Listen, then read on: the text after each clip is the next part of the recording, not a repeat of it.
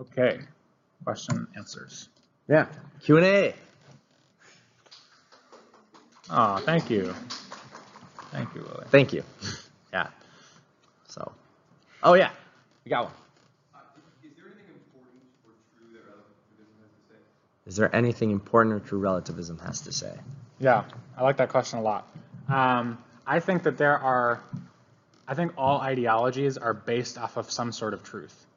And otherwise, they don't get any movement at all. There's no ground behind. So I think like Marxism, I think that there's actually, that it's based off of like true and right thinking and desires that just get twisted and, and overemphasized in wrong ways. And so I, I do think that there's truth to be found, or at least things to be learned from every single movement of thinking and ideology. And so I think that's, that's a really good question. Um, I would say that there, there is truth to the idea that um, there is a centrality to our inner beliefs and our inner desires and, and, and what we actually feel about things, and that there's a centrality to our identity in, hmm. in relation to that. Um, I just think that it doesn't go far enough because it doesn't recognize that hmm. they need to be changed oftentimes. And so hmm. I think introspection's good and, and a focus on the inner self is good and your inner feelings and desires, that's a good thing, but they just need to be put in proper perspective. Yeah, I, I mean, I would say there is there is truth in it, and a, cou- a couple things I can point out. One, I would say it is based on the fact that people are different, right? It, it, that's that's one thing they, I do think they get right, but they take it to an extreme. So like, um, you have different preferences and, and and habits and idiosyncrasies that you do, and I have my own thing. So I have a different daily routine than you do, and obviously that's a diversity right there, some some type of diversity. But then I would say like um, relativism takes it to the extreme and says, okay, that's reality, right? That's all of reality, and that can s- explain everything. Um, now, uh, another example I can kind of give you that that shows this, um, I would actually say it's like a balance. So morality, there, there's three types of morality. There's uh, absolute morality, there's objective morality, and subjective morality. So I would say objective morality is like the balance. That's that's what we get right. But I would say absolute morality takes it to an extreme, and subjective morality takes it to another extreme. But absolute morality and subjective morality are still based on like the idea that things can be right and wrong, and I think that's a truth right there. Um, the only thing is that absolute morality isn't sensitive to the situation, and subjective morality um, basically says truth is found within us, and I, I, I would say it, it goes to the extremes, right? Yeah. But then I would say objective morality is a nice balance, right? Yeah. Uh, One other positive thing. Um, so this is kind of a long historical development of all these, like tons of different philosophical ideologies that have contributed to how our world is today.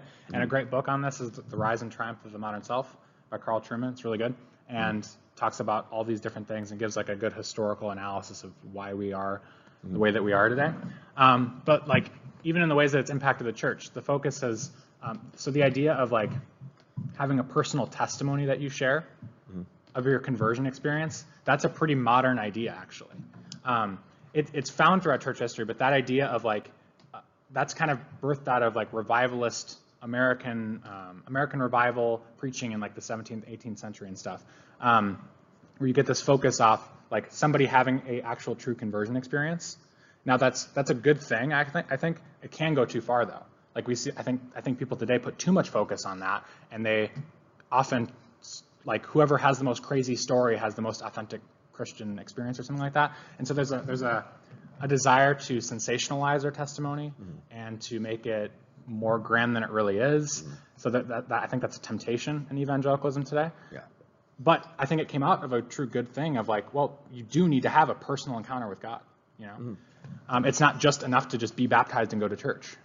Um, so everything needs to be balanced, right? Yeah, and I would I would also say another good thing really quick, and then we'll go to the the next question. But um, he so Will said that it's a bunch of like philosophies and different systems working together and adding to this. So like uh, relativism has permeated a lot of things, and it has produced some good things. So like in philosophy, where um, subjective thinking or the idea like oh we create things came into play is when um, the classical sense of logic turned to like the modern or symbolic sense of logic, where oh we have these symbols and we give those symbols meaning. That's actually where like subjectivism really arose in the philosophical area of oh how do we think. Um, and so that itself, it produced some good things, like using symbolic logic or, or symbols in, in math and, uh, and all that, it, it produced revolutions. And in modern times, it's why we have had like great scientific, so well, some great scientific discoveries that, that change in thinking, but it went way too far, right? Um, and we, we started with the, with the wrong assumption, but it still produced some good things. Um, but we would say foundationally it's it's incorrect. Yeah. Oh yeah. Um, would you say, like, what would you say is the biggest contributor? So, like, uh, my thought was, like, she raised her kids and, like, she's, this is the truth, this is the truth, but she has a daughter gender fluid, and her daughter has a girlfriend who's also gender fluid. Mhm. So, um, people blame TikTok, which, you- but, um, would you say, like, social media, just culture, telling Yeah. So what contributes most to the idea of relativism permeating our society? Ugh. Yeah. I blame, well, none of these things are, reductionistic answers are almost always wrong. But like, yeah, there's dozens and dozens of things that contribute to that idea. I think that there are a lot of, um, what starts in like academic circles, um, these sort of, these, these things start up top, like philosophical ideas, and then these slowly trickle down through the academy, I think, and then it bleeds into like culture and art and music and all these different things. So it's been a slow shift over time, and I think that we're all influenced by a lot of that stuff. Um, but I would say like today, especially with the idea of, of gender and whatnot in, in young kids, that is hugely accelerated by social media. And, and the idea of a, uh, a popularization or a celebration of the idea or the idea that um, this is something that like just a ton of people are feeling. Like just all of, like the identification of gender fluidity is something that is is just like spiking. And so is it like is it is it really that there are just all of a sudden that many more gender fluid people, or is there now a a, a pull or a draw to putting yourself in that sort of community or that sort of space where you're where you're making those sorts of claims about yourself? And I think there is a draw and a pull to do that today. Um, I think there's a huge social aspect and social benefit to putting yourself in that sort of community. Yeah. Um, I would also say it's it's appealing at first. So that that's how it's deceptive. So uh, if it started as a philosophical idea and trickled down all the way to the point of getting into art and music and entertainment and stuff like that. Well, if you sit down with someone and like give them the original philosophical like layout of how this happened, they won't care. Most people won't care about that, honestly. But if you go to like layman or just the common person uh, on the street and you go up to them and you're talking about art and beauty and things that are really cool in our culture right now, like uh, the Marvel Cinematic Universe or something like that, well, that's going to be very persuasive. They're going to think it's awesome. And um, also, uh, like Will early was talking about, oh, when someone goes to therapy today, it's not, oh, you're wrong, it's the world is wrong. Well, that's very appealing at first when you first think about it. You're like, oh, I don't have a problem? Great, great, I don't want a problem. Um, even though you do, right? Um, so people don't want those problems. So uh, it sounds nice, but then what happens is they don't fix the problem, so it gets worse, right? Yeah. Yeah. Yeah. Mm-hmm. Boom. Should, should Christians use preferred pronouns? Should Christians use preferred pronouns? Um, I see kind of like two reasonable points of view on this from from like Christians or conservatives or whatever, and like I, I hear both of these sides. So I've heard Christians that I love and respect that say something along the lines of, okay, uh, in in a general sense, I won't use preferred pronouns, but if I'm talking to someone specifically who identifies as transgender and I'm having this intimate conversation with them and they you know, I'm not going to have a conversation with them at all unless I use the right pronouns. Mm-hmm. Then, then conceding to that and using those pronouns would further my gospel efforts with them, and so therefore it's it's fine in that instance. So I've heard people go that route, or just in general, you should just be nice and use those pronouns because that's that's what you should do. So like, mm. I've I've I've actually been in like an evangelism context where that has been done. And that evangelism went well, actually. If you take a more relational approach to evangelism, then yeah, you have to like not make the person hate you the first thing that comes out of your mouth, you know, if you're trying to like befriend them. Um, and then there's sort of the other, like a more hardline approach that would just say, no, we never want to say things that are false, and so we're not going to be identifying somebody when it doesn't comport with reality. And I, I, I see both of those positions, and I see that there's Yeah. there's truth in both of those. I don't know exactly what to do. And I've also heard some respected people that I that I listen to say, "Oh, in, in that situation, um, follow your conscience. Like if you feel okay saying it, go for it. If you feel like the Holy Spirit is convicting you, telling you not to, go for it." So I've heard that. Um, now, personally, what I do actually is uh, I I don't I don't like saying them or using them at all. Uh, so I, I would take the more hardline approach, but to make it so uh, it doesn't hurt an intimate conversation, I actually use uh, two things. I one use their name, or I use the word you, so I don't have to use any pronouns. So I learn their name, make it personal. So if I'm talking about that person, uh, I would say the person's name, Yeah. right? And if I was talking to that person, I would just say you, right? Um, and that gets around using like oh, a person's he, she, they, them, whatever they identify as type of thing. So you can take that hardline approach and still have that intimate conversation. Just know their name and be careful about what you say because it can be easy to say like oh he or they or she or something. Yeah, Yeah. I think that's right. Good question. Yeah. Any other questions about relativism or current culture? Zach. Yeah. Can we go back to the slide on aesthetics? Aesthetics. See Um, that beautiful drawing? So, oh, what? Uh, where was it? back. That. thank that I one. understand, um, based on what you're saying, the, the, the top sculpture, the sculpture of painting. It's a sculpture. Yeah, it's a sculpture.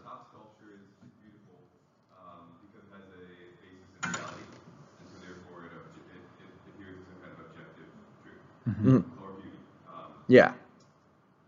But the bottom isn't because it doesn't. So would you say that all abstract art then is not beautiful? Um, it's it's tricky. That like that's going back to your first point of like what what good has the movement brought. Um, I I do think that there's some truth in this in the sense of beauty in the eyes of the beholder. I don't think the idea is completely wrong in every sense. Like there are. Um, going back to the, the scripture example I gave of like, what does this Bible verse mean to you? Well, I think that, that there's truth in that. There's there's truth in that idea of I can draw out unique meanings of the scripture that more pertain to my individual life than you do.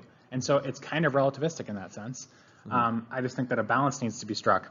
Of course, if like like like a four year old drew that and they gave it to you as a present or something, then it's beautiful. And so it's like, ugh. Yeah. I would say that there's, a, a, in terms of, like, we're going to compare something to something else, and there's objective standards of beauty that's typically based on things like skill it took to make the thing, or or symmetry, or um, it actually being appealing to the eye, things like that. Um, abstract art is, for the most part, I don't like it very much because it just seems to be like it's almost a game of how how dumb can I make the thing because it doesn't matter about it. Does, actual the actual art piece doesn't matter. It can kind of just be whatever, and that's part of the whole deal of it. Is like it can just be whatever, and then like we went to Iceland once, me and my dad over there, and there was a art exhibit inside of a church, and it was literally a pedestal and then a banana, and that was the art exhibit. And it's like, so that annoys me. It's like that took no skill. So I don't know. I struggle with abstract art. Some of it Yeah. so is kind of cool. There's abstract art that I can look at and go, I couldn't have done that. So Yeah. Um, yeah, so what this so beauty has been particularly a very interesting topic for me in my studies. And so I've looked at it a lot and so I would say go back to understanding truth and morality. So um, if you understand truth and morality correctly, you can understand beauty. So like um, all the sculptures and the paintings of the Renaissance. One, they, they were ordered, that reflects God's nature. A lot of them were actually about Jesus or about Christianity or reflected that truth and morality in some way, right? And so I would say that's what would make it beautiful. But then there's also some type of skill, as in someone didn't just take a bunch of paint and throw it on a piece of paper and say, that's my art right there. Um, so uh, I would say one, the person actually has to put a purpose and design into it, and that, and in order to do that, I would say it takes discipline and skill and practice and time, and it's not just oh, I'm taking a crayon and putting it along a piece of paper, right? Um, so that's one thing I would say of like how do we correctly identify it? So like um, an abstract piece of art, I, I there are some abstract pieces of art where I look at it and I actually really really like it, or um, or so well yeah so so that i would say one it would be really helpful to know the artist's purpose and design behind it to see if it truly reflects truth and morality or if it reflects god and his nature in some way. Um, or if it has some type of order or design but if it's literally just they randomly chose things and just slapped it on a painting or something, or just drew them because those are the things they decided to do that day, I, I would actually say that's somewhat chaotic and not ordered and doesn't reflect God's nature in that way. Um, so, so there is that. Um, and and another thing we have to say is our, our perceptions are skewed, so we can't perfectly understand these things. They are foundational parts of reality. Um, so I'd say when when we do disagree about it, I would I would say nothing follows from that disagreement. So if you're like this reflects God's nature, I'm like okay, no, it doesn't. It's not beautiful. It's ugly. Okay, just because we disagree on that doesn't mean that that thing is can be beautiful and not beautiful at the same time. I would say it's either one or the other. It, it either holds beauty or does not hold beauty. It can't be both, right? Um, now, if you if we want to say like it holds a degree of beauty or is like a little bit beautiful, sure we can we can talk about that. But at that point, I would say that's something we can't really 100% figure out, right? Um, so there's that. And so a good a good like tangible way to kind of think about this is um, there's actually a person who did a, a video and they had an actual like good painting that they drew and they're like, is this beautiful? And they would show people and the people would be like, yeah, that's really good actually, and they would agree. But then uh, later in the video, they they switched it up. They literally took a couple crayons and just scribbled on paper, and then they went up to people and they're like, "Do you think this is beautiful?" And it had like no purpose. They did it in like 10 seconds. They're like, "Do you think it's beautiful?" And then the people would be like, "You know what? Yeah, it's abstract. I like it. It's it's good." And then they would actually reveal, "Yeah, I just scribbled on it. It doesn't mean anything." And then the person would be like, "Wait, what?" um, so I, I would say that's a good example of like what isn't beautiful and what okay hopefully hopefully that makes sense right there yeah I think the, the, you you hit the point I was wanting to touch on was what is the art and mu- what is the art and I think that pertains to music too. What is it for? And I'd say, okay, what is art and music for in the first place? Mm-hmm. Is it just something that art's just here for us to get some sort of stimul like stimuli response in our brains mm-hmm. of dopamine or something? That's not the purpose of art. I think all art and music is actually aimed at if it's not glorifying God, then it's not actually fulfilling its purpose. Mm-hmm. So that's why like classical art is like almost always religious in nature. And Yeah. music is supposed to be ordered towards that. And so I think you could take that angle, which you already talked about. okay no i have something else to add Oh, on this which is really really good this is like a gr- so music is a great example of how uh, a beautiful thing can reflect so, uh, god's nature and the truth and the goodness so um so in in classical education there's something called the quadrivium i think that's how you pronounce it but basically there there there's geometry astronomy math and music. And geometry is uh, geometry is like foundational to understand astronomy and then it's it's math is foundational to understand music. So music was technically like a way to apply math. So if we found a mathematical truth there's actually a lot of studies on this you can use math to create good music. And so that's a way i would say a piece of music could reflect truth. And then what is the content of that music is that music um, talking about evil things and disgusting things. Well if your morality is in tune and correct if it's reflecting good things you'll you'll be like okay that reflects truth like the math right there and the beauty because it's talking about good things. I mean, and the moral goodness because it's talking about good things. So that's beautiful right there. But if it was like a well-ordered song, but it was talking about you know doing drugs all the time, I would say that's it, it would- it would disturb you in some way, right? Mm-hmm. And it wouldn't be a beautiful song, mm-hmm. even though it might be catchy. But that's actually where a lot of people get it wrong because it hits one and then they get tricked by the other. They're like, oh, it's very well ordered. It's a it's a very catchy tune and it's following all of the applied mathematics and it sounds great to the ear but then it's talking about disgusting things and they don't realize that and so they uh, they allow it into their minds mm-hmm. right and uh, it only reflects one and not the other so it's not truly beautiful but they're tricked by it and that, that's another way it can be deceptive right hopefully that made sense Anything else? Yeah. yeah another question If someone makes the claim, all truth is relative, how would you respond? Does any of the audience members want to respond to that? is all truth relative Tyler, you got it. Hammered home. directly applies, but like the fact that we have the universe here, there has to be an absolute truth, like there just is a truth, like there are clear reasons, reason, Mhm. there's truth in that. and all that. No, it's good. I like it. Um, yeah you got it. You could say, you believe that's mm-hmm. yeah Yeah. Yeah, that's that's pretty much the answer. So that's earlier we talked about relativism being self-contradictory. That's how it would be because they would say relativism is true. Okay, well, if it's true, then it's true for everyone, and it's not relative. Yeah. Yeah. Just have a keen ear for those sorts of things. Mhm. Anything else? Any, these are these have been great questions, by the way. I've loved them. Good. Yes. Um, okay, so how do you respond to people who say the Bible can be interpreted differently? Because, like, some people are like, oh, you just have, like, a modern American, you have a non-denominational Mhm. interpretation, like, that's not what other people Yeah. believe. Or, like, the Catholic Church believes Mhm. that the communion is the literal body and blood of Christ. Yeah.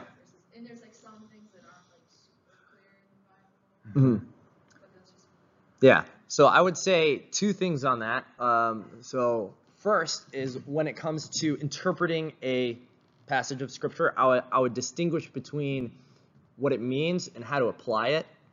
So if you're applying it, I would say application could look different in your life than my life, right? So you could you could apply it a different way based on what you might be struggling with. I might be going through some other type of sin, and I might apply whatever truth we extracted to that, right? Um, and I would say application can look different based on like culture or what's happening in the culture or what's happening in individuals' lives. But I would say the meaning of that scripture does not change. Like it can't mean one thing and then another thing, right? Um, it like those words are actually trying to send a singular message uh, of of something we can actually take in and learn about. So that's one thing I would say. And there was the uh, the Peter scripture that we quoted earlier. That's that like in the Bible it literally says like, um, uh, well you have it up. Can you read? It? Can you scroll back up and read it exactly? Good. Yeah. says, knowing the first of all that no prophecy of Scripture comes from someone's own interpretation. Yeah. So it literally says that it's not just our own interpretation, right? So that's the first thing. Second thing is when it comes to like, oh, uh, the Catholics believe in uh, something different in communion than Protestants, right? Um, for that, I would actually say, um, I would say within Christianity, we we can get like a mere Christianity type thing, so like a C.S. Lewis idea where we agree on the big things. Um, but when it comes to the smaller things, one, it's harder to kind of figure out, and there's bound to be like some disagreement. Um, and I would say that's again partially because of our sinful natures. We can't know something perfectly because our minds are um, permeated with evil thoughts and and something like that. So we need renewal of that. But I would I would say that would be my response at first. Do you have anything to add? Sure. Um, I think there's a difference between what genuine Christians who are trying to learn the scriptures, what they're actually saying. There's a presupposition among like a Lutheran and a Catholic that they're saying there actually is an objective matter of fact about what the scripture means, and we're both trying to figure out what that is, but we're butting heads over it, versus like a progressive Christian saying this verse can mean anything I want. There's a difference there, so that's something to flag. Um, that one of those is truly relativistic, whereas the other one is there's there's a disagreement, but they're they're presupposing that there is a, a matter of fact about about the case. Um, so there's a difference there. I would say this is one of the things that makes me struggle the most in my Christian faith out of anything else, is this idea of all the different um, denominations and fractures within the church. It's an incredibly troubling thing to me, honestly. And it is it's an irritating thing, and I wish it wasn't the case, but it's something that God has allowed in His providence, and um, and so I do agree that like one of our upcoming talks will be on what we call theological triage. So that's the idea of just what are the right hills to die on? What's a first-rank doctrine that like threatens someone's salvation? So like whether someone plays guitar in worship music doesn't fall into that category, you know, uh, or whether mu- uh, music's only with organs that that doesn't threaten salvation. Whereas denying the Trinity, if you don't understand the Trinity, then I don't. It's like um, so much more foundational to the gospel than you know. So there are clear things we can parse out, and then there's stuff in the middle that Christians are going to disagree on, and I think there is just some uncertainty there. Yeah. You know. Yeah. Thanks for the question, though. Yeah, that's a good question. Anything else? Any other questions? Yeah. Again, these are great questions. This has been an awesome Q and A.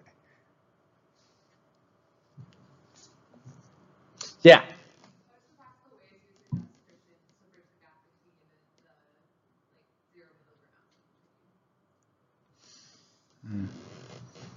Yeah. Um, okay. Here's here's my answer for that. Um, I so I'm not gonna like directly answer it, but this is this would be my approach to like relating to an, an atheist. So, first thing I would say is don't give up the truth, right? Don't, like, we, we can't start moving things or changing things just a little bit so I can relate to this person a little better. No, we have to hold on to the truth. That's the first thing before we even get into this. Second thing, to uh, bridge the gap of difference right there, um, there is, uh, actually, I was, I was talking about uh, Zach the other day, uh, and he he told me about a, a class he took where instead of debating with someone or talking about truth, you actually just befriend them and have a relationship with them, um, and see the difference in that. I would say that's actually one way you could bridge that gap. Like obviously you can talk about these intellectual things, but I would say um, since they are so foundationally different and it'll be hard to convince them, I would actually say um, focus part of your time there and then focus a lot on building a relationship with that person, right?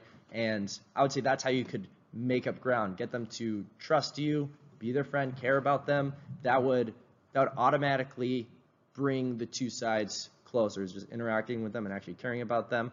Um, Now, also on that, if you are going to do that, make sure you're still grounded in your Christian community. Don't leave your Christian community and go find uh, one that is super worldly and say, hey, I'm befriending all these people. That's going to be terrible for your spiritual health. Um, no, but stay in your Christian community, but befriend some atheists or befriend some um, some people that are struggling with the faith or something like that. Yeah. Yeah. Um, kind of the goal of what we call like classical apologetics is to find middle ground between an unbeliever and a believer, and then agree on those things, and then talk about how those things lead to God. So, like, an approach of a classical apologist is to say, okay, we start with the observance that um, everything that begins needs a cause, or something like that, and you try to boil something down to like a really simple truth that everybody can agree on. Like an atheist should be able to agree on that, or just the idea that things change, something like that. Like there's arguments for God's existence that start from that. Yeah. And so that's part of the goal is to find common ground and then build from that. There's other apologetics approaches that think that that's the wrong way to do it and, and do other things, but um, we're probably good. No, I got something great on that. I got something great. So, so earlier we were saying about like how philosophical ideas trickle down into like art, beauty, and entertainment. I would mm-hmm. actually say work your way in reverse, right? So, let's say you have a friend that doesn't believe. Um, go to, and and you both really like again the Marvel Cinematic Universe, right? The MCU, mm-hmm. and you go see a movie where it just represents good moral values and Christ really, really well. Mm-hmm. Well, we'll talk about that. Work your way back up. Be like, okay, this this entertainment we have. We just watched this story, and what happened? Everyone loved it.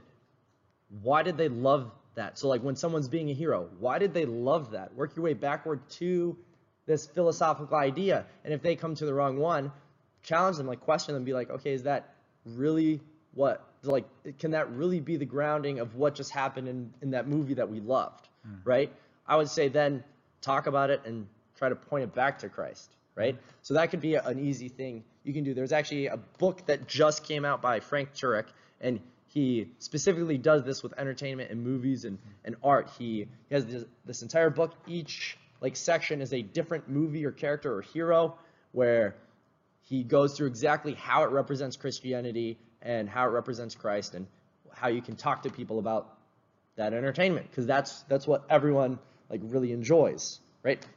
So yeah, That's good. That was good. yeah. All right. I think Okay. should do small Okay, yeah, but we should get into small groups, okay? Um,